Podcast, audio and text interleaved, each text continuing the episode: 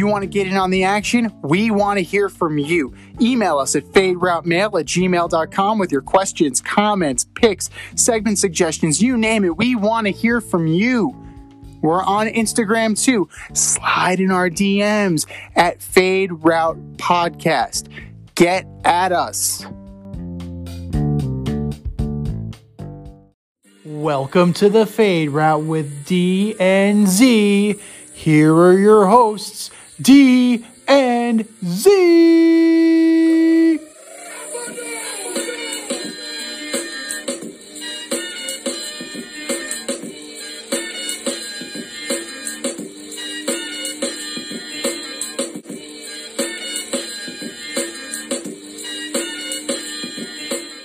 Welcome to this week's edition of the Fade Route. I am D, and with me, as always, is Z, and we have some great sports headlines to talk with, to you about today. We have a blockbuster trade that took place, including the 49ers, the Eagles, and the Dolphins. We're going to discuss the NBA trade deadline winners and losers. And our good friend Rob Adams joins us from the Hudson Valley Renegades. But we're going to begin today's show by discussing the NFL moving to a 17 game season. They're going to reduce the preseason games to three. The NFC and the AFC will alternate every year with an extra home game. The extra game will be a cross conference matchup based on the previous year's divisional standings and the divisional schedule rotation from two seasons prior. There will be no salary changes. They'll work in uh, overseas or um, different country games once every eight years for every team. But to the dismay of a lot of players, they did it. They were able to move to a 17 game regular season. So, Z, what do you think of the NFL owners' moves, players' reaction, and the future of the NFL because of it? Well, let's be real here 17 is an odd number. They're going to push hard for an 18 game. There's no doubt in my mind. Granted, you're losing it you're losing one preseason game and to me watching preseason football and watching the first 4 weeks of an NFL season they need as many reps as they can get. They need as much time together as possible. And cutting preseason is detrimental as it is. I do like the way that they are engineering week 18 where it's the cross divisional rival based on to, you know where they finished in the standings. I mean, just for I mean, just for example, throwing it out there, the Giants play the Dolphins in Week 18. That that's going to be a fantastic game. The Washington football team, as presently constituted, they're going up against the Buffalo Bills. So you have some things that are you have intriguing games. You have the Saints versus the Titans. Can that defense hold up against King Henry? Like, it, it remains to be seen. The Buccaneers are going to play the Colts. Like you have, I mean, you have some pretty good matchups coming up here, and it's impossible to finish at 500 now. So it's one of those things that it's going to look a little bit more kindly on teams where you're not going to be that eight and eight team. There, I know there was that meme about the Dallas Cowboys that you can't go eight and eight anymore. Hmm. You can only go eight, eight and one. So, you know, ultimately, this is a speed bump on the road to 18. This is just to get uh, players used to it, get fans used to it, and ultimately, I'm not surprised. It was inevitable.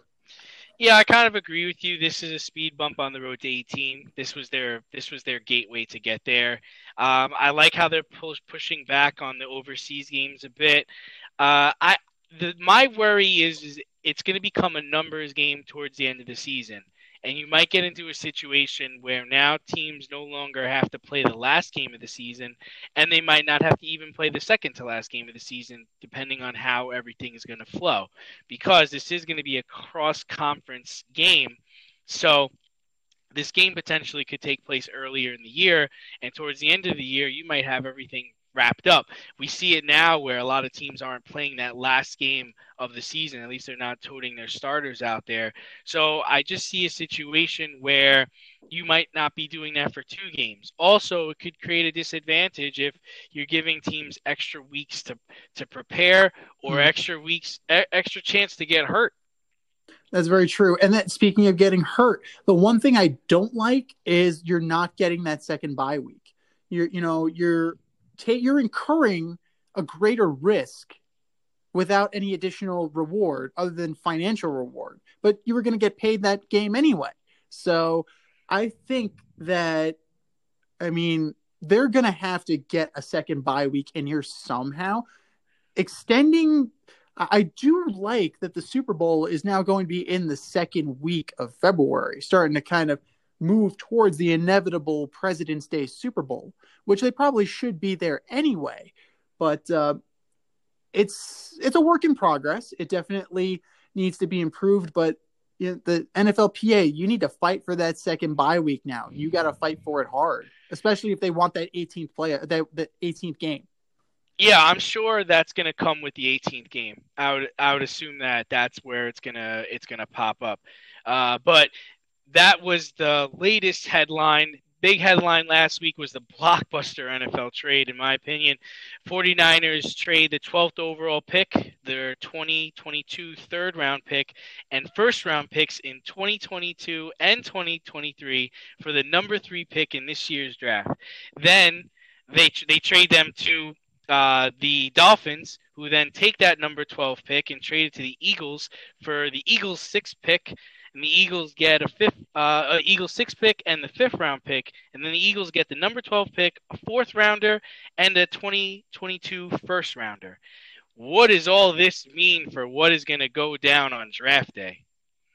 Well, you have to look at it in the context of the other comments made by Kyle Shanahan and John Lynch. Maybe they are paying a little bit of lip service to Jimmy Garoppolo, but they have no intention of dealing him. They now have the number three pick in the draft, and you have you may have access to Zach Wilson, you may have access to Mac Jones or Justin Fields or any of these guys.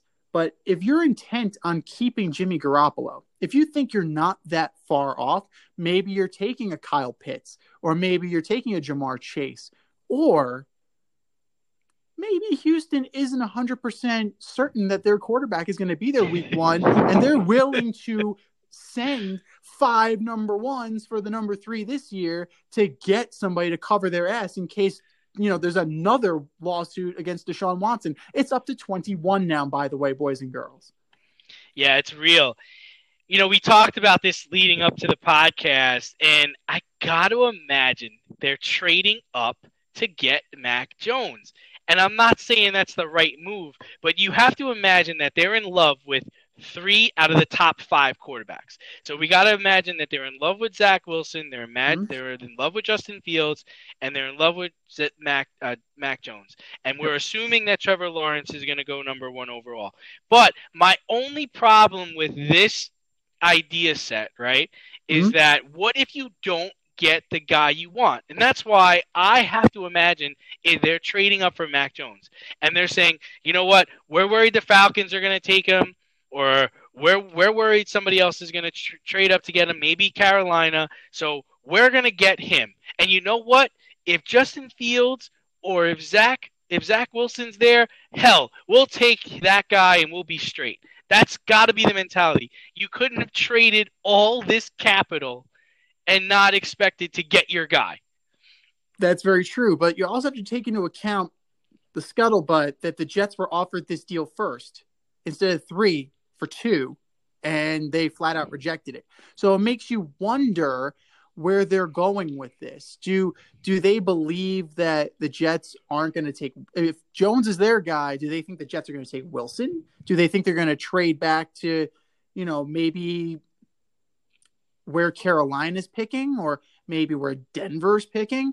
I mean, who knows? What are the Jets? We need to include the Jets in this thought process too, because they i mean according to reports they refused this deal before the dolphins said yes See, the, the issue with the Jets right now is you almost, I mean, I've been lobbying for them to trade out of this pick for weeks, but now you almost have to trade out of this pick, right? Because if you take Zach Wilson and he turns out to be the next Mitch Trubisky, Oh, you jack this up, right? If you go and take the Alabama receiver, Devonta Smith, and then all of us, or or if you try, if you think about taking Waddle, or you take an offensive tackle, and then the 49ers come in and they take Mac Jones, or they take Justin Fields, or they take Zach Wilson, and that guy turns out to be a stud, disaster, disaster. You are now in the driver's seat because now you have to look at it like this. All the all the teams in the NFL saw the 49ers trade up to get mhm. essentially a quarterback, right? So your pitch to any team who's looking for an upgrade at quarterback or a new quarterback is listen, you already know that the 49ers are willing to give up this much to get one of these three guys. We're willing to bet it's this guy. And with our pick, we're going to take this guy. And so if you trade with us now, you could get this guy. And if that doesn't make a team like the Atlanta Falcons say, man, if the 49ers are willing to give up this much to get Mac Jones, I think we got to get Mac Jones. Or or if you think to yourself, man, if the 49ers, if, if you're Carolina, the 49ers are willing to give up this much to get Zach Wilson, gosh, we got to just bet the farm on Zach Wilson because look at how well the 49ers have drafted the last couple of years. They don't mess this up. They don't miss. So Now- th- this is your opportunity to say this pick, not number two, is worth everything right now. And the best part is, you could essentially trade out of this pick, get more capital, and still get one of the top five quarterbacks. Like you're still not going to be in a bad position. It's almost like the draft from a couple years ago when you had you had Baker, you had Allen, you had uh, Lamar Jackson, uh, and you had Sam Darnold. and you had Sam Darnold. You were guaranteed to get one of those guys if you were in the top five, top ten picks. Is that bad? I mean, No, unless you drafted Josh Rosen, then you're in trouble. yeah, well, you know, like every every draft has a stinker. Some of them have a couple of them, but um, if I'm Joe Douglas, I'm floating some stuff out there, man, about how much I love Mac Jones, and he's gonna look Right, great exactly. in a Jets uniform. Right. And I'm playing chicken with the 49ers. Right. I'm not talking about the Panthers. I'm not talking to the Bears. I'm not talking to those guys. I'm trying to see how willing the 49ers are willing to move up, Up one yeah, spot. hundred percent. One spot because they're scared shitless they're not going to get their guy. And the other team you have to think about is Chicago because they're stupid enough to trade a whole bunch for nothing. For They've done nothing. already. They've done it once before, and this time, wait, wait, wait. This time, they have a chance to throw it in the 49ers' face because the 49ers were the team that duped them last time. So now they have a chance to get back at them, move into number two, and take the guy the 49ers wanted. Or trade into that spot and be like, Kyle, John, I'm open for business. We're mm-hmm. going to take this guy. What do you, what, what, and, and you, because like I said, you have to imagine that it's got to be Mac Jones. You cannot issue, you cannot trade up and think you're going to get Zach Wilson or think you're going to get Justin Fields. You can't. You have to assume worst case scenario is the guy that we like the most. Because if you trade it up and you don't get your guy, don't give me that. Oh, well, we like all five or we like three of the top five. No, no, no, no. You moved up to get a certain guy, and you got to hope you get him. That's very true. And what are the odds that the Bears and the Jets work out a deal and the the Bears take the guy they think the Niners want, but it turns out to be a colossal failure. Like knowing Ryan Pace, it's pretty friggin' good. just because yeah just because the bears are involved i say it's very highly likely. But i mean at this point if you're pacing you're and and and you're sitting there it's like man i've screwed this up so far. What's another screw up? I'm still to be here so whatever Very true. So, I mean, the Niners are the clear winner. I mean, Miami is coming out pretty good too. They didn't drop that far They went from three to six, and they didn't need a quarterback anyway if they believe in Tua. So, I mean, maybe they'll take Pitts to go with Gesicki, or maybe they'll bring in a wideout. Uh, you know, they they have some options. They can take best player available there. And as far as the Eagles go, obviously Taylor's thinking, I don't know what the hell he's thinking. No, they did okay because they they traded back, but they they got some capital for future drafts. They're gonna they're gonna work it out with Jalen Hurts. I would assume they they pulled back because they're gonna take a wide receiver, and uh, or if their wide receiver is not there, they'll get a defensive player. I, I think I think I think they're gonna be okay. I I don't know. I think they need linemen. I think they need interior offensive linemen. Like they, that's definitely an issue with it. I mean, the, the Eagles need so much. Yeah, that's the thing. You can't really pinpoint. You can't really pinpoint what the Eagles need because they need so much, and they were so terrible last year. Eh. But I mean, you kind of have to go best player available at that point, unless there's somebody who's kind of falling, who does the Brady Quinn fall or the Aaron Rodgers fall, and then somebody's willing to kind of trade up to make maybe uh, maybe the, the Patriots, maybe you know if they don't get their if they if their guy's available and has done the job, they might make the move. Yeah, somebody not, might yeah, the move. Maybe the Washington football team too. Could be, could be. Uh, but speaking about moves, uh, NBA trade deadline has passed. Uh, we had players going to different places. Uh, Raptors guard Kyle Lowry didn't play. He was expected to be traded, didn't quite make it out of his situation. But I mean, there were obvious winners and losers. Uh, so, out of all the trades that went on at the trade deadline and people that opted out, but then got connected with another team, who would you say were the biggest winners and losers of the trade deadline? If this 10 day contract with Boogie Cousins goes into effect, because they're discussing it right now as we speak, I like what the Clippers are doing, bringing in Rajon Rondo for Lou Williams. I mean, you can only be six man of the year so many times. This gives you a point guard with killer instinct. Play playoff Rondo is a real thing. Um, Victor Oladipo of the Miami Heat was a great idea in theory, but he has not suited up yet. So I'm going to hold out judgment on that. Uh, Vucevic to the Bulls. It hasn't been great so far. It's only been a few games. He needs to learn how to, you know, be on the court with Zach LaVine and vice versa.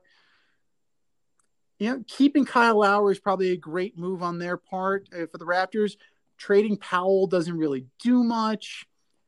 Ultimately, I got to say, I really like what the Clippers did best of all. That's it's interesting, but you're you're basing that off of them getting Rondo and possibly getting Cousins.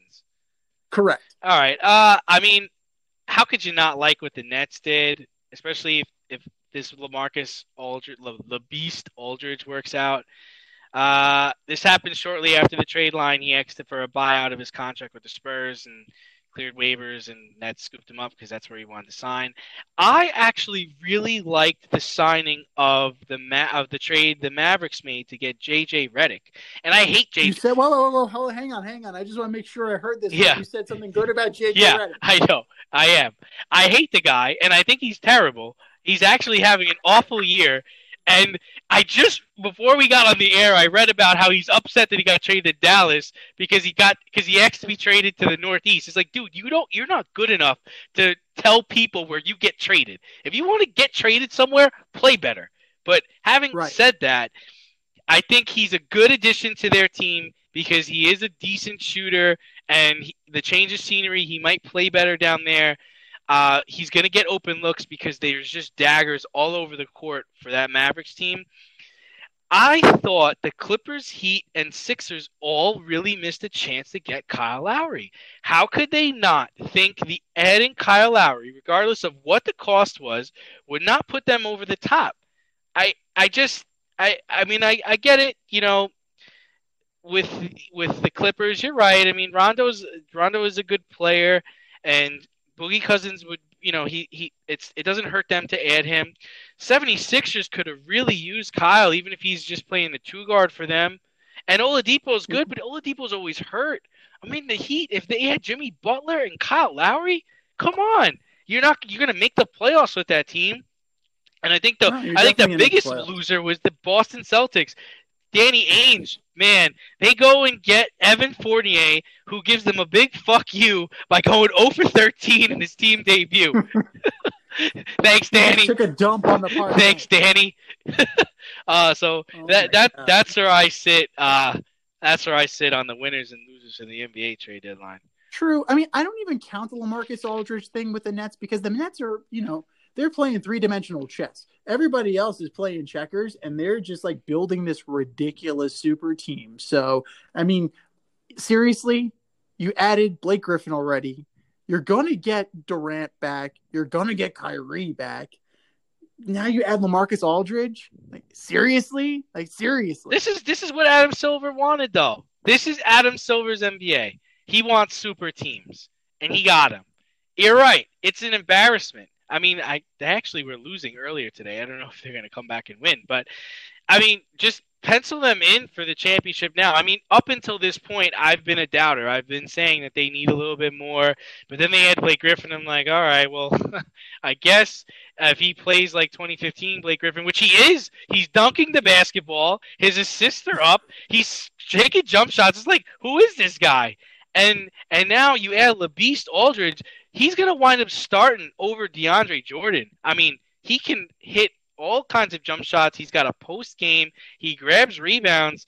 Now I'm a believer. I mean, and James Harden is the MVP. You don't even you don't even need Kyrie and Durant to come back. They he Harden could win with these guys. Well, after the after that crazy Instagram rant he uh, unleashed against Michael Rapaport, he might be sitting for a little bit in addition to his injury rehab. So I don't know. KD might be out for a little bit, but LaMarcus Aldridge, I mean, he's doing he's averaging 14, 5, and 2 this year. I mean, he's definitely a complimentary player, but like he's probably going to be revitalized. Look at what happened to James Harden. Look what happened to Blake Griffin. Like winning cures all.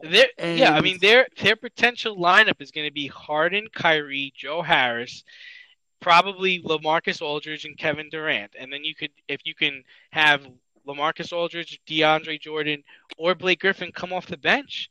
I mean, they have it all.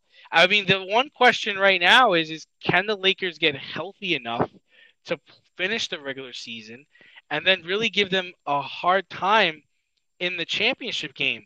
I I don't think the addition of Rondo and Boogie is gonna really stop the Nets from stomping them out. And then everyone keeps overlooking the Jazz. Jazz could potentially get swept by this Nets team. Well, I mean, that's the thing. The Jazz, I'm not 100% sure that they're going. I mean, you start out so hot, you eventually can flame out. And I don't even know if they even make it to the Western Conference final. They just got, they were just so good, so fast, and they might have, they, they might not have anything left by the time that comes around. That's where having a veteran presence kind of takes you to that next level because you can kind of pump the brakes a little bit. You can kind of, you know, realize, hey, we don't need to be 31 and 2. Like we don't need that. We can kind of slow down a little bit and pace ourselves and be there at the end when it matters. I mean, Portland might I mean Portland might still be in this thing with Powell. I, I don't know how that's gonna work out. And they got Melo, they got Lillard, they got McCollum, they still got players. Denver, they added Aaron Gordon. I don't know how that's going to necessarily work with them. He's going to bring them, you know, a little bit more oomph that they lost from uh, Jerami Grant leaving. So, I mean, the Western Conference is definitely going to be a war of attrition. The Eastern Conference, it's going to be like it's going to be a sucker punch. Basically, you're going to get if the Nets get caught, they're going to get caught with a lucky shot, whether it's an injury or something like that. Because you look at the Bucks, the Bucks aren't good enough. You look at the Sixers, the Sixers aren't good enough, at least on paper. But that's why you play the game. Well, it's crazy because you know the Bucks. I feel like took a huge step back this year. It's and the teams we thought were going to be competing, like Miami's in a sixth spot right now. Hawks are in a seventh spot. The Celtics are in the eighth spot. Bulls are uh, the the Pacers are in the ninth spot. Like we thought the Pacers and the Celtics were going to compete this year. The Hornets are the four, the Bucks are the three, and the Knicks are the five. The Knicks are the five. What what world are we living in where the New York Knicks are actually The in the Knicks mix? are the five. I mean, listen, you got to play the games, but the Nets would need like five injuries at this point to collapse. As long as they have James Harden, they're gonna they're gonna be okay. Uh, but and, and a motivated James motivated Harden James Harden, and you can count on the Nets being in the championship. One of the things that I thought we could count on was Michigan beating UCLA yesterday, and man, was I wrong. UCLA, 11 seed, takes out number one Michigan, a number one seed, 51 to 49, ridiculously low score. Michigan goes the last five minutes without a basket. Their best player, who is projected to be a top 10 NBA draft pick, only scores four points. That's Franz Wagner, just in case anybody was wondering who that is. And I guess UCLA is the Cinderella team this year. Well, I mean, we were focusing on two games. It was Michigan and UCLA, and then Gonzaga at USC. And Gonzaga steamrolled USC. So that leaves you with the little engine that could here, which is insane when you consider the pedigree that is UCLA basketball. We're talking Bill Walton, we're talking Kareem Abdul Jabbar, we're talking John Wooden, and they're the little engine that could now. So it was the Johnny Juzang show. Like he was 11 and 19, 28 points in 38 minutes. I mean, n- nobody was even close on his team. Campbell had 11. Like that was the Did somebody foul him, hurt him? Like at some point, you got to be in the huddle. You're drawing hours. Like, yo, somebody clip this kid. Like, are you kidding me? He. That's the funny part. He got clipped against Michigan State. He was. He's been hurt. He's been hurt since the playing game.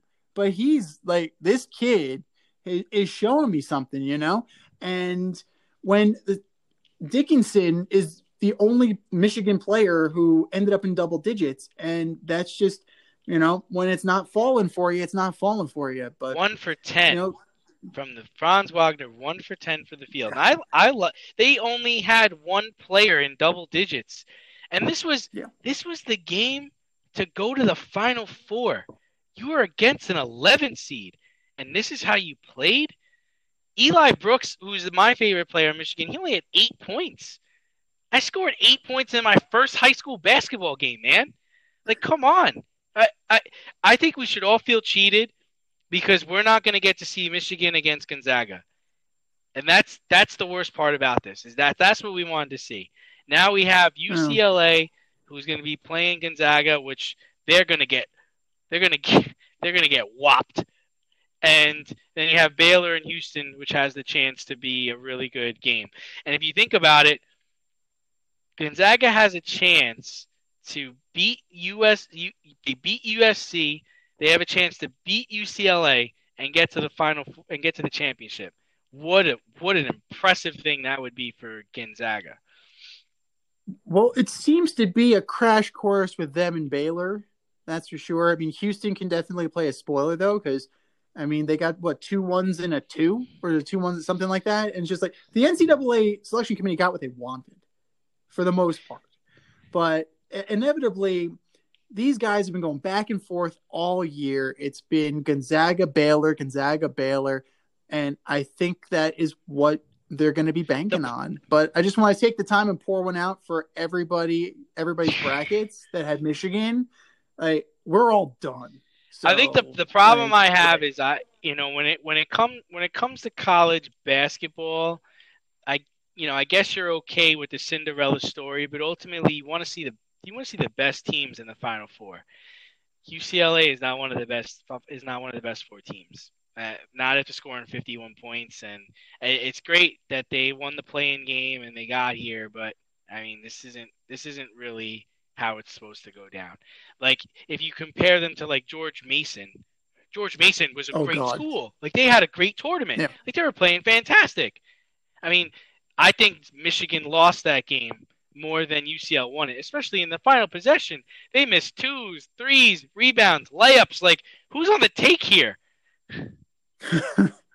well, I mean, at some point, I mean, you do get tight. You know that you're supposed to win this game. You know you're the number one seed. And granted, they've been without their best player, but Livers has been out the entire time. It's not like he just, right. This wasn't a surprise. you know, he just he didn't lose. No. They didn't lose him last game. Even guys been crushing. They crushed people. They crushed Florida State.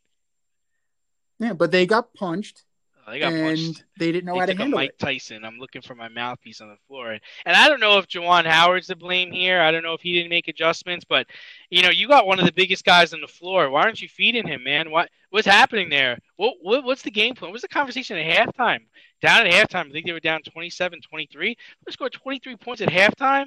Wake up, get off the bus.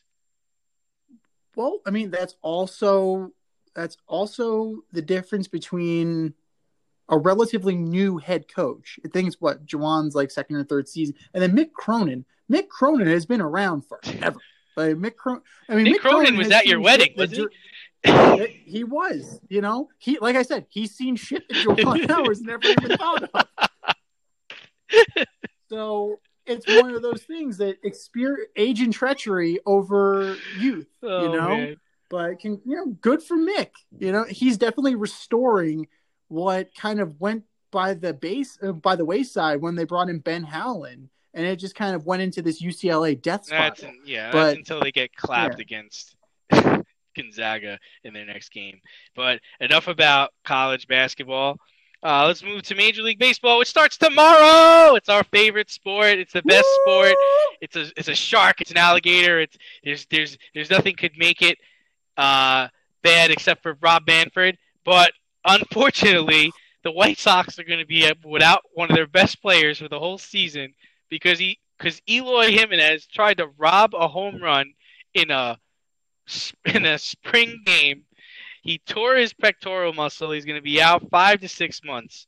Man, what a blow! And a lot of people picked the White Sox to win the division, even compete for the World Series. They brought in La Russa. Man, they were going for it this year. What should the White Sox do to replace Eloy Jimenez, or do they even have to? Do they have enough to stay the course? Well, let's just see what they have to replace here. I mean, last year, 296 batting average, 14 home runs in a limited sample size, only 213 at bats, shortened season, so it's to be expected. But career in two seasons, he's already belted out 45 home runs. He's already driven in 120 ribbies. He scored 95 runs. So he is a significant He's a big dude. part. He's a big dude, 6'4", 240. He is a significant part of this offense. Jose Abreu is going to have to continue to be the MVP of the league. You're going to have to get some, you know, you're going to have to get Yoel Moncada. You're going to have to have Tim Anderson. These guys are going to have to play. Look at the outfield right now. Without Eloy Jimenez, you have you have Luis Robert. I don't call him Robert. Luis Robert. It sounds better. Uh, he's legit. Adam Eaton, I don't fucking believe him. He's still alive? Him with the Nationals. Adam, yes. Not only is he alive, he went back to the White Sox. Good for you, Adam. I don't believe in you. And then Adam Engel is going to step in Who? right now. And exact, Sounds like a White Sox already. ex, that's that's it. But you know what? You know what Tony, Tony La Russa is going to be saying? Give me Vaughn. Andrew Vaughn, one of their top prospects, has made this team. The problem is he's a first baseman. So it doesn't help you in the field. It might help replace what uh, Eloy brings to the bat, though. Yeah, I'm I'm a doubter. I think they need to make a move. Uh, the first name I thought about was Nick Markakis. He retired. Give him a call. Work something out. Tell him you'll you'll give him a house, a car, whatever it's going to take. I mean, I think Nick Markakis can give you two can give you a 260 batting average, 20 home runs, and about 80 RBI in that lineup. He's in 15 years. He's got 2,300 hits. I, I, I just he's a career 288 hitter. I think you got to give him a call, try it out. Puig, I don't know. Cespedes, I don't know, but you got to give you got to you got to give it the try because they're literally one outfielder away from being a legit contender for a title. I mean, it's close. They definitely needed to do more. Depth is an issue, and Adam Eaton was not the answer. Adam so, uh, Yeah. So maybe they're just waiting for some cut downs, some waiver claims, something like that. But I, I don't know. I don't see it. I, I really, I really don't see where help is going to come from. Yoenis Cespedes is great. He's 35 years old, and he just quit on the Mets because he didn't like what they were going to do regarding his playing time. What is he going to do in five or six months when him when Jimenez is back? Like, is he going to sulk and pout and quit again? Like, that is a bad precedent, and I'm not a fan of that. Nick Markakis would be great, but I don't think he's coming back to anybody except for the Atlanta Braves. Yeah, I, I just think that he's not I coming don't- back at from all. Georgia. no, he's done. He's good. I'm good, Tony. Uh, and, I'm good, know, Tony. No, I'm not. I'm not going Yeah, to Chicago. Absolutely not. I'll stay here. No. Uh, Do you go get a Cameron Maybin? Do you go get a Jon Jay? I know these guys have already got been cut loose, but is that really eh, that's a band-aid on a bullet wound? I, I don't I'm necessarily think bleeding. that that's going to help bleeding. them. I- I'm still gushing blood know. here. but I don't know, but uh, they got to do something. But the, the one thing they can't do is get off to a slow start. That's the thing. Because if they get off to the slow start, exacerbated by the fact that he that he's not going to be there for six months, it's going to be panic time pretty fast. Okay.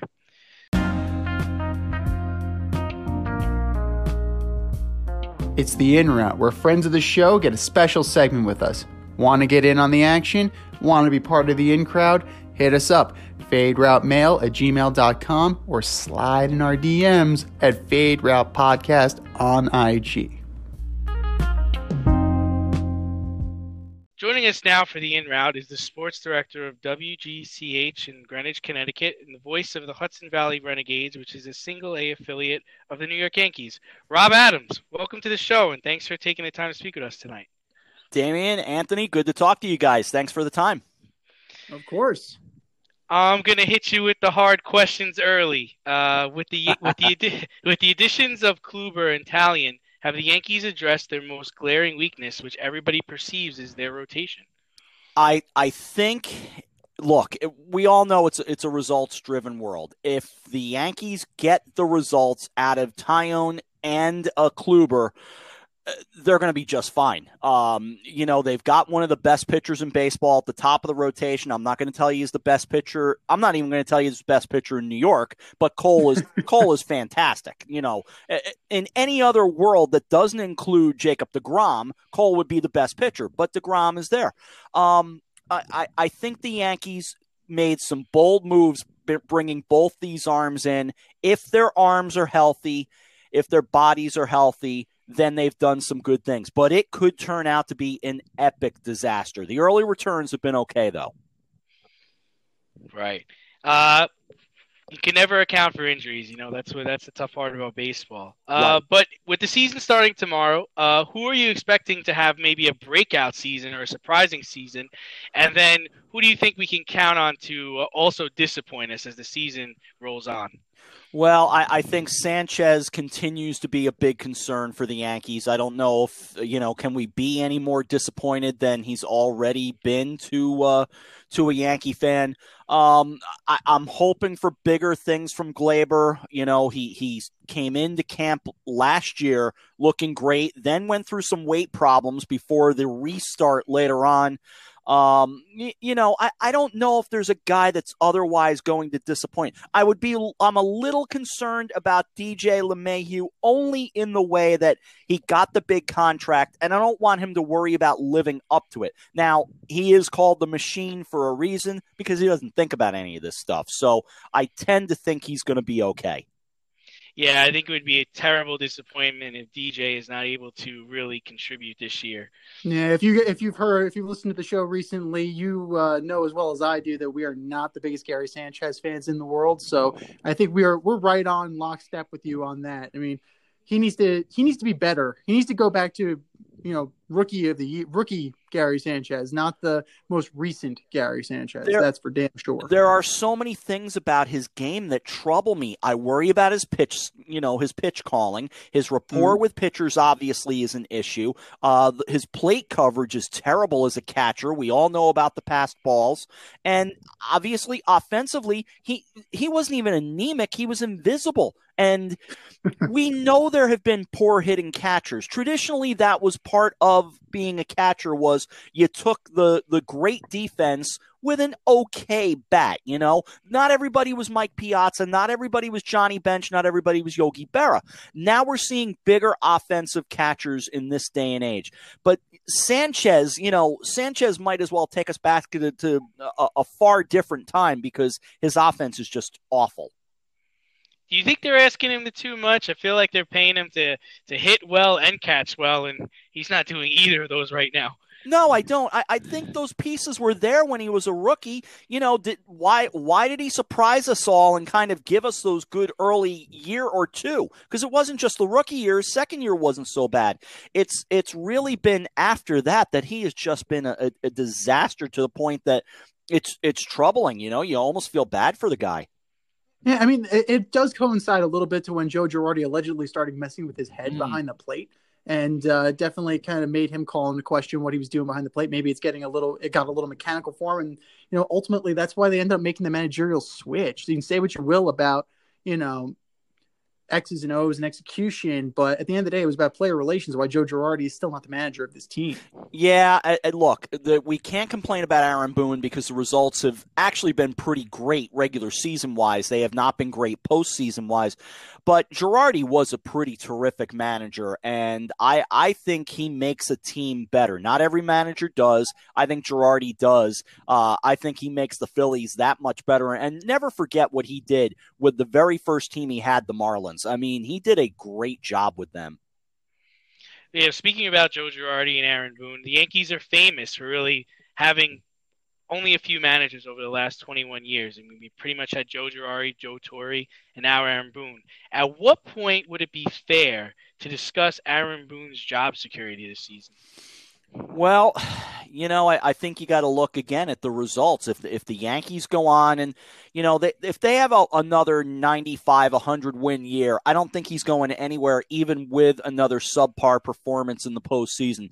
It's it's when you know they fail to make the playoffs, or you know if there's that actual borderline, you know, 500 year or something like that, then then he's going to be in trouble. It's amazing the level of stability that the managerial role with the Yankees has been, as you've alluded to.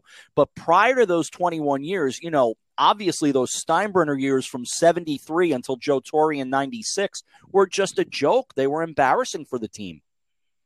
Yeah, to, to say it was volatile is uh, a gross understatement. Oh. And so, so with all that said, what are your predictions for the Yankees this season? Where do you see them, and how far do you see them going? I do think they win the American League East, so long as they're healthy. Uh, I, and that's not exactly going out on a, on a you know a big limb. Um, I, I don't think that any other team has the level of talent. You've already got Springer starting on the IL for the Blue Jays, and I think the Blue Jays will be fun. I think the Blue Jays will be a contender, and they might even be maybe be a playoff team. I'm not sure the Red Sox are are getting dangerously close to being real or they're getting dangerously close to falling off a cliff. That's it's going to go either way with the Red Sox.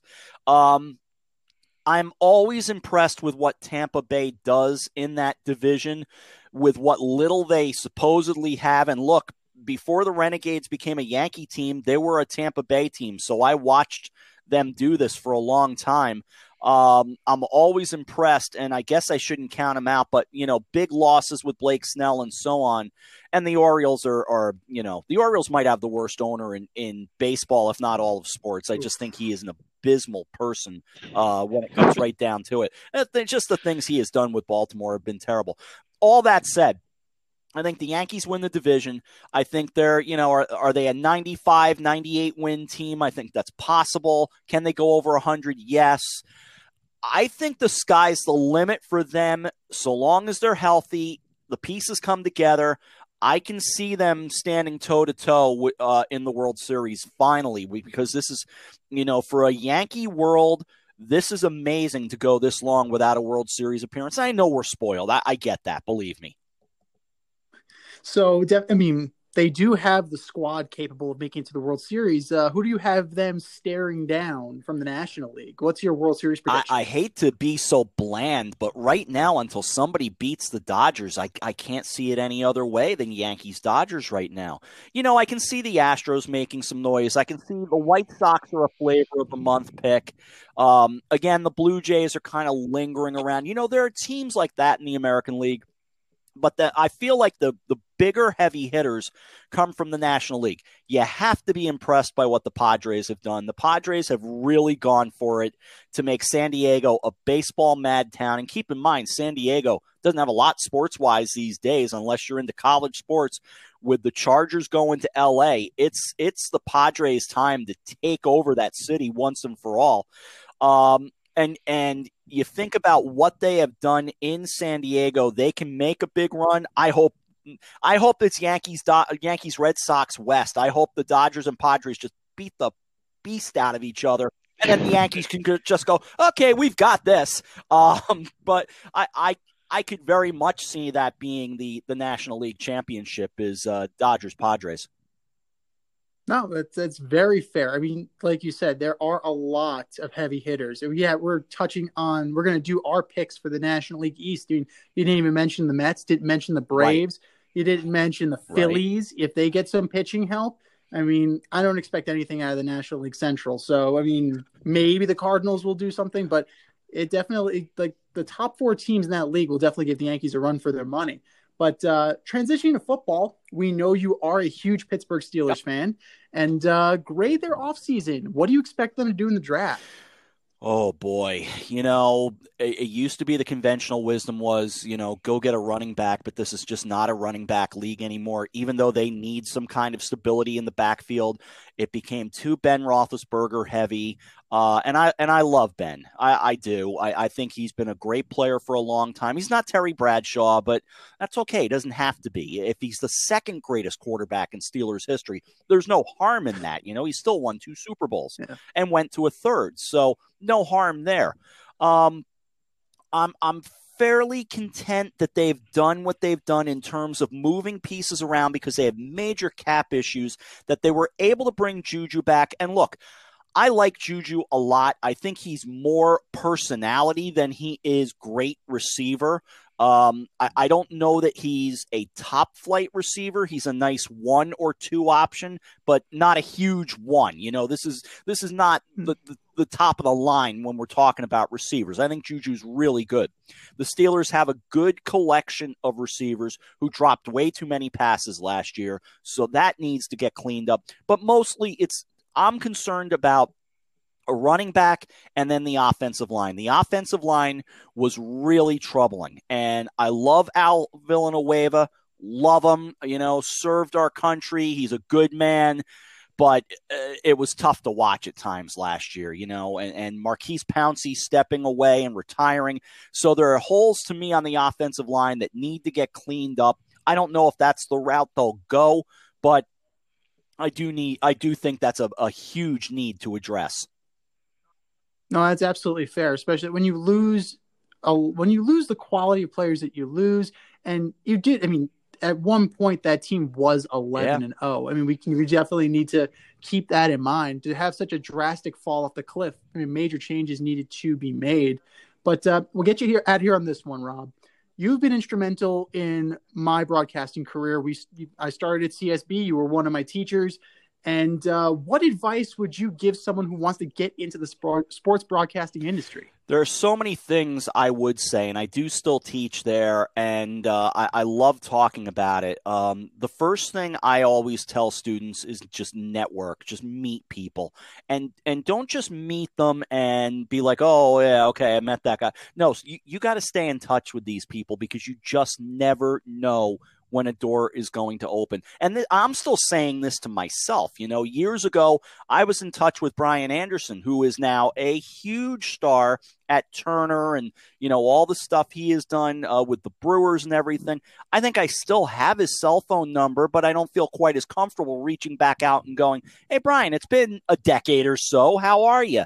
Um, but I do think networking is so important. Just knowing people, don't burn any bridges. I know this is such a, a, a, lousy business at times. It's a brutal business at times, but be good to the people that you you've you've met. Uh, do your grumbling somewhere else where where you need to do it, and just grind. You just have to work at this. You know, if it's something you really believe in, it's got to be your passion. You guys are showing it by doing something like this, and that often means doing stuff not for the glory, not for the glamour, not for the money, doing it just because you're you're just getting the reps. And even me, after all these years, I still do things just to just to keep sharp and stay at it. And those to me are all very important things. Um, be open minded. Always be open minded to opportunity. I, I, I, tell students that all the time. When you want to be in sports, that's great. But if someone comes along and says, "Hey, I need you to go report a story, uh, a news story for me," go do it. You never know. You, you just never know where it's going to lead you, and you want to stay relevant in this business. And then the last thing I always say is just stay humble because, again, this business can beat this, just really beat you up. No, totally. It definitely. I mean, it can suck the the passion, suck the soul out of you if you let it. That's hundred percent true. So, uh, you know, definitely great sage words. And, you know, thanks for coming on. I really appreciate it. Newest member of the in crowd. And hopefully we can do this again in person someday when we don't have to worry about a global pandemic. That would that would be a very nice thing. I, I'm looking forward to being in a stadium with at least some fans. I hope we keep getting more fans in the door. And I appreciate what you guys are doing. Really nice of you to ask me to come on, and I'll come back anytime.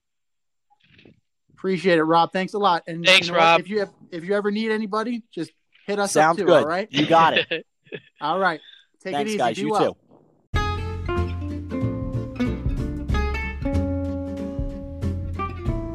I'm getting hungry over here. Should have cooked up some dinner. And if you're looking for a new cooking show to binge, check out As You Eat It on YouTube, hosted by me, Chef Z. I invite you into my home and show you what and how I cook when I'm off the clock as a chef instructor. You're going to learn fun recipes and creative methods to empower and inspire you in the kitchen and take it to the next level.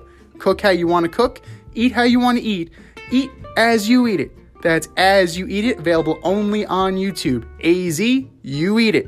Check it out and let's get cooking.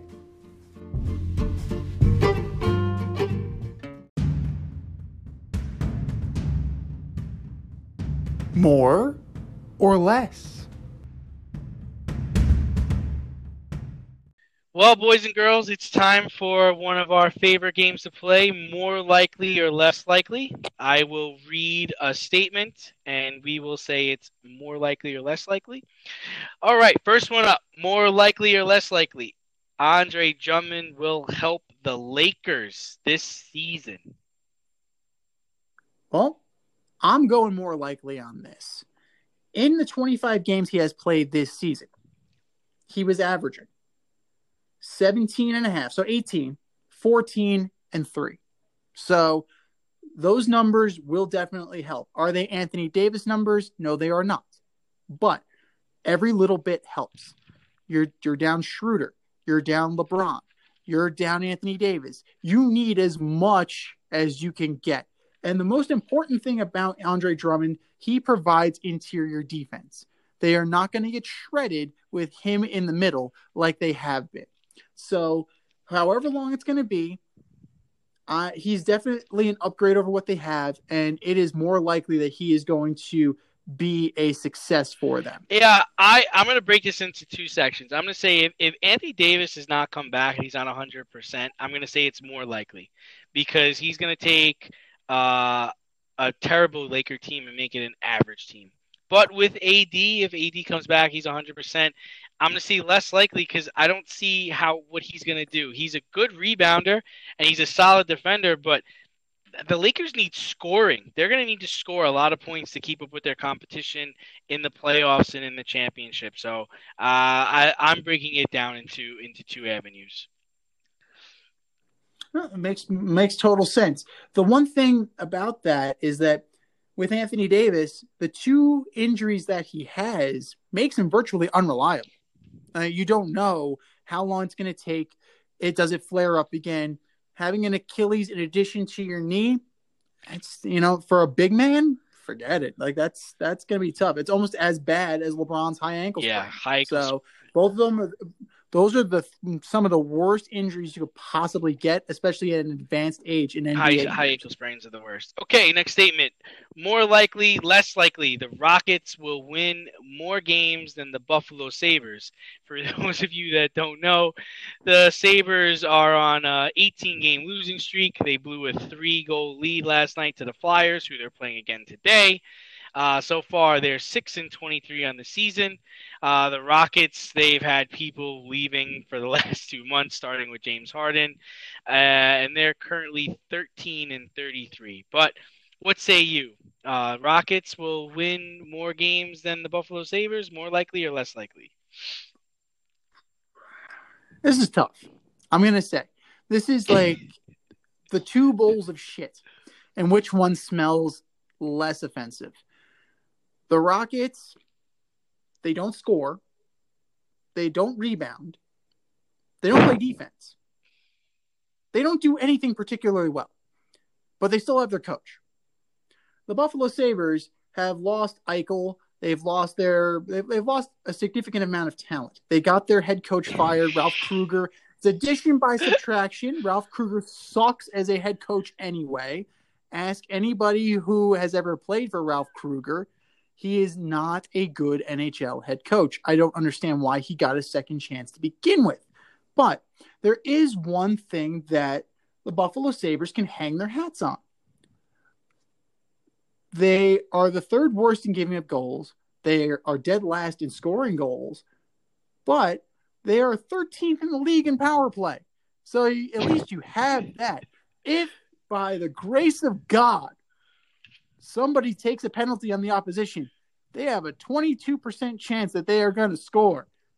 Good for you. So, with that said, I am going to say the Buffalo Sabres are going to win more games than the Houston Rockets Wow. this year.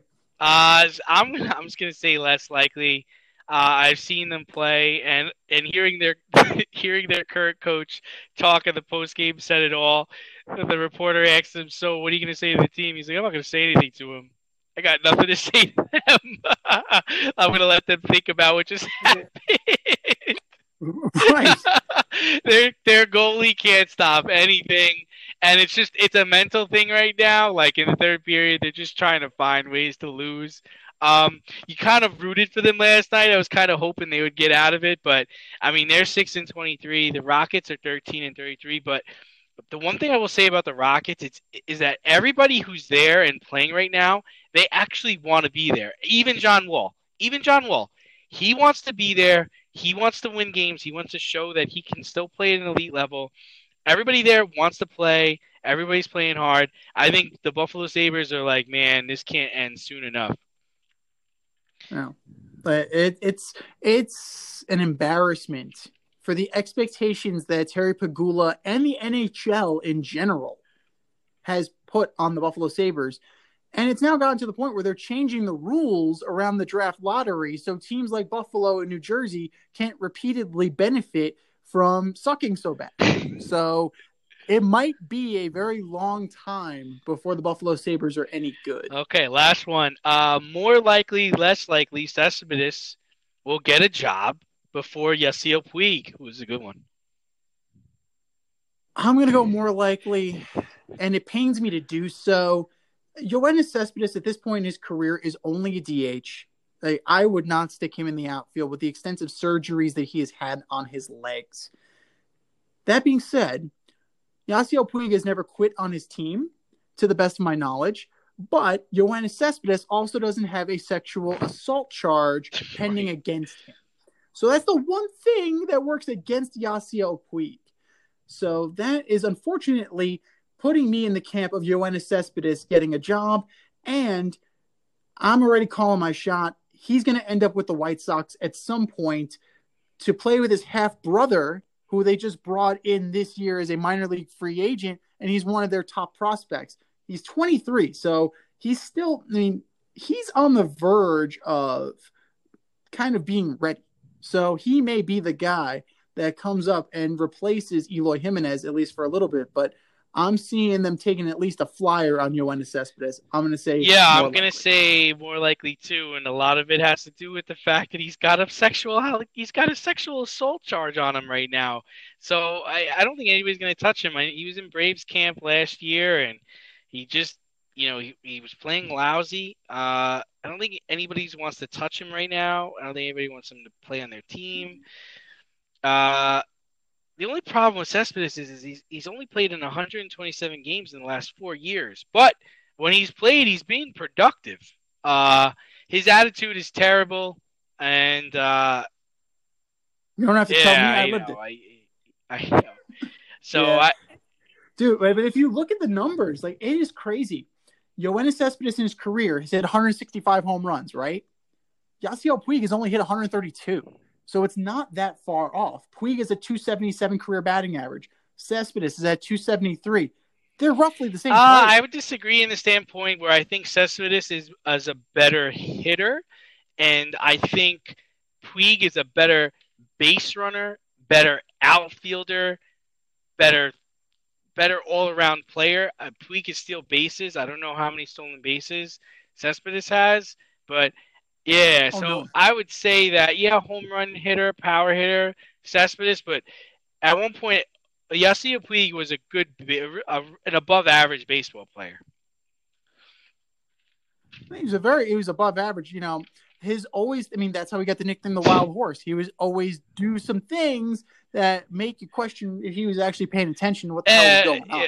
So Cespedes is, Cespedes is definitely more of a disciplined player, but Yasiel Puig, one unbridled is. That's a nice way of saying he was an asshole. That is a very nice way of saying. All he was an right. asshole. Are you in need of air care maintenance or service? I have the company for you. Air Care Technicians.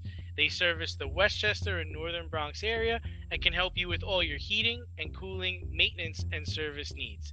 Just give them a call at 914 315 1547. Again, that's 914 315 1547. Or shoot them an email at aircaretechnicians at gmail.com. These guys are the real deal as they are veteran owned, licensed, and insured. Make sure to tell them that D&Z sent you.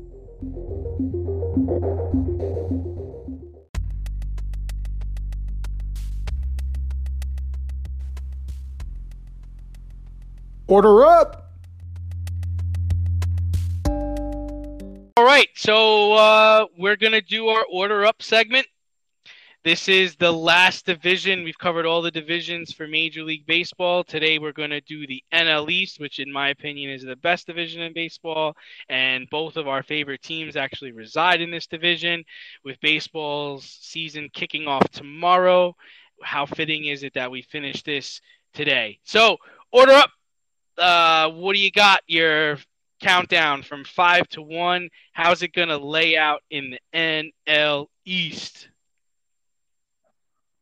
This is a surprisingly tough division, when especially when you take into account that the Marlins were in the the playoffs last year. So you also, you know, you have to keep that in mind. The Mets added, the Braves added, the Phillies added, the Nationals added. Like you have guys here. This is going to be a tough.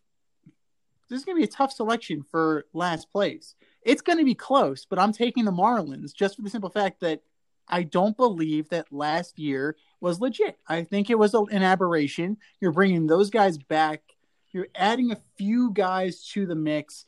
I mean, you're bringing in your Corey Dickersons, your Starling Martes, Jesus Aguilar, Adam Duvall. You're bringing in these quadruple A players to kind of stem the tide here. But your pitching staff is still young. It's still relatively unproven. Even with the playoff berth, sorry guys, you're in last place. Um, fourth place, I'm going to take the Phillies. I don't believe in their rotation. I've seen Zack Wheeler. Like I've seen the good of Zack Wheeler, I've seen the bad right? of Zack Wheeler. he did. I said, "How's it hanging, Zach?" And I said, "It well, I need Tommy John again." So there we go. So it's not hanging too well. It's Aaron Nola and four other dudes, as far as I'm concerned. Hector Neris was named their closer. Hector Neris is eh. I personally would have chosen Archie Bradley. I like Archie Bradley a lot better in that role. The lineup kind of plays. You do have veteran presence in that lineup. I can't stand Bryce Harper. I, I just can't. But I do like, I love me some Didi Gregorius. I think he's going to have a great year. Uh, Rhys Hoskins, decent player. Cutch, even at, at a relatively advanced age, Cutch is Cutch. Realmuto, we're going to see what he's about. And I mean, they already had to send Scott Kingery out. Like, they just they signed him to a huge. They signed him to a huge extension, million dollars, and he is, and he's not cracking the. He's not cracking the big league team. So yeah, fourth place. Enjoy it, Joe. Can he hit? sorry. Uh, if he can hit, how come yeah, he's not hitting? Apparently. I don't know. maybe it's maybe it's because they moved him to center field from second base. I, I don't know. Like there are lots of things, but he's got to work it out on his own. Third place, I'm going with the Nationals. They didn't do enough for me. They had to send they sent out Carter Kieboom, and now you have what Josh Harrison at third base. You know, great, great. We're we're rehashing Pittsburgh Pirates from six years ago, so that's great. Schwarber. I yeah. Schwarber was dead. He should have been on an American League team. This guy needs to hang up his glove and forget where he put it. Uh, Josh Bell was a good addition. I, I do like what he brings to the team, but I don't know if he's necessarily going to overcome everybody else not playing well. I mean, you're going to get a good year from Turner. You're going to get a good year from Soto. Starlin Castro is eh. Yan Gomes is eh. So, uh, third place is very reasonable just from the strength of that rotation. They added Jon Lester. Jon Lester at this point in his career slotted in as a four, so I'd say that's pretty solid and they got my closer. They got Brad Hand. I really wanted him on the Mets, but you know what? It is what it is. Now it's down to the real nitty gritty. These are the two teams that are going to slug it out the entire season. It's the Mets and it's the Braves. And I'm going to go with the Braves in second place because I don't like their rotation as much as I like the Mets rotation, even with the injuries. Morton, Fried, Anderson, Smyly, solid for unspectacular. I know it's going to be on your tombstone. Um, Will Smith is your closer. Eh, okay. And then the lineup plays, but what are you going to get from Austin Riley and what are you going to get from Christian Cristian Pache? everybody else, and oh, let's not forget Travis d'Arnaud. Like, which Travis d'Arnaud is going to show up this year? The guy who stunk for the Mets or the guy who actually hit pretty well for the Braves? Everybody else, I'm not concerned about that in that in that lineup which leads me to the number one. Don't call me a homer. If you call me a homer, fuck you. The New York Mets are tailor made to take this division from one to nine in that lineup. The weakest guy, the weakest hitter, Brandon Nimmo, but he still gets on base at a ridiculous clip between the walks and the hit by pitches. And you look at that rotation, yeah, you don't have Carrasco, you don't have Syndergaard right now. You have DeGrom, you have Stroman. You have Taijuan Walker. That has a nice little under the radar signing. You brought in Joey Lucchesi, veteran pitcher from the, the Padres. David Peterson. I like what he brings to the table. He was solid last year. Edwin Diaz scares the shit out of me. But if the lineup does what they need to do, I'm not going to see too much of sugar. So there it is. My 5 2 1 with the New York Mets winning this division. Yeah, we're very close. Uh, no surprise there. I definitely have the Miami Marlins uh, being at the bottom of the barrel here. They actually have a chance to finish 500. I think they proved last year that they could play. I mean, I believe they swept the Cubs in the first round, but I, I think I think they're too young to compete for a title this year. Um, they got their homegrown talent in Brian Anderson, but he'll have his hands full trying to generate success in this tough division. Uh, number four, it was kind of surprising to me. Uh, I actually have the Phillies in four. I think I, am just not scared of Aaron Nola, Zack Wheeler, or Zach Eflin. I'm just not scared of them. Uh, they were hell bent on getting Realmuto. They got him, but they're going to need Harper to be more like Mike Trout this year. They're going to need Harper to play like he's a top five player, and I just don't think he is. Dave Dombrowski and Joe Girardi, they got a lot of work uh, ahead of them for this team to compete for a championship in the next couple of years. And like you said, that Scott Kingery deal is awful. Like it's awful. This guy, this guy can't play on a major league roster. Um, three, I'm with you. I got the Nationals. I think their pitching will carry them. I do. I think Corbin will be better than he was last year. Strasburg's going to play this season. Scherzer is Scherzer, and like you said, Jon Lester's there four. I mean, when Jon Lester's your four, I, I, I, I think it's pretty it's good. Pretty good. uh, I just don't know if they have the bats uh, to compete with the Mets and the Braves. That's all. And number two, number two, I got the New York Mets. Uh, ah, uh, assuming, this all is assuming Pete Alonso rebounds from last year. Lindor plays like Lindor, they'll be fine. Uh, DeGrom is one of the best pitchers in the game and the Mets can pretty much count on a W every fifth day. That's huge. Not a lot of teams can say that. Their bullpen's deep. I know you're scared of Edwin Diaz, but it's deep. I mean, they got Familia, Betances. They can figure it out. They just got to figure it out. They need to figure it out in the first three months of the season. If they can figure out in the three months of the season, they'll hold on to number two and they'll compete for number one. But yeah, man, the answer, the answer is Seth, Seth Lugo. Lugo. Like the, I know he doesn't want to hear it, but Seth Lugo is the best Possibly. pitcher in that bullpen, regardless of name talent. talent. Like, I mean, I've trumps all. I mean, and listen, Lugo's I've seen Betances enough with the Yankees to know that he's unhittable. He's just a head case, and he's just hard to count on. But if he could, if he could just, if he could just play baseball, just play baseball. Stop overthinking things. His slider's nasty. If he could just Play baseball. Don't worry about if you're a closer, setup guy. Close. Just just get the guy out. Strike the motherfucker out. All right. Uh. I... That's the thing. I think he might need glasses dun, like dun, dun, All right. So and then number one for me is Hotlanta, baby. Uh, we got MV free contract year. I believe in Ronald Acuna. I believe he is the third best player in Major League Baseball. He's behind Mookie Betts and Mike Trout. That's it. He's the guy. Don't give me that Juan Soto mm. bullshit. Don't give me that. Don't give Not me that Fernando Tatis, Tatis Jr. is always hurt. Don't give me that Harper crap. Don't give me that Bellinger. This is the third best player in Major League Baseball. That's the problem with the Mets. They don't have that guy. He's that guy.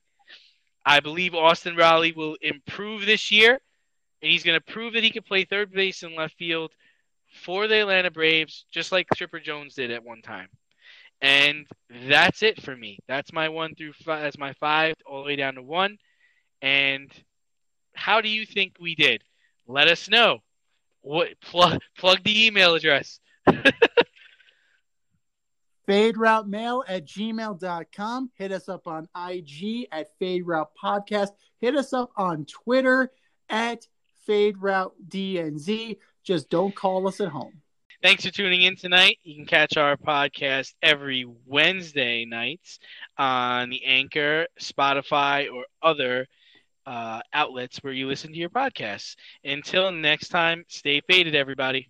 Thanks for listening to this episode of our podcast. If you like what you heard and want to hear more, be sure to like and subscribe on your favorite podcast platform. Rate us five stars, leave us a review, turn on subscription notifications, and tell your friends. Spread the word, spread it wide.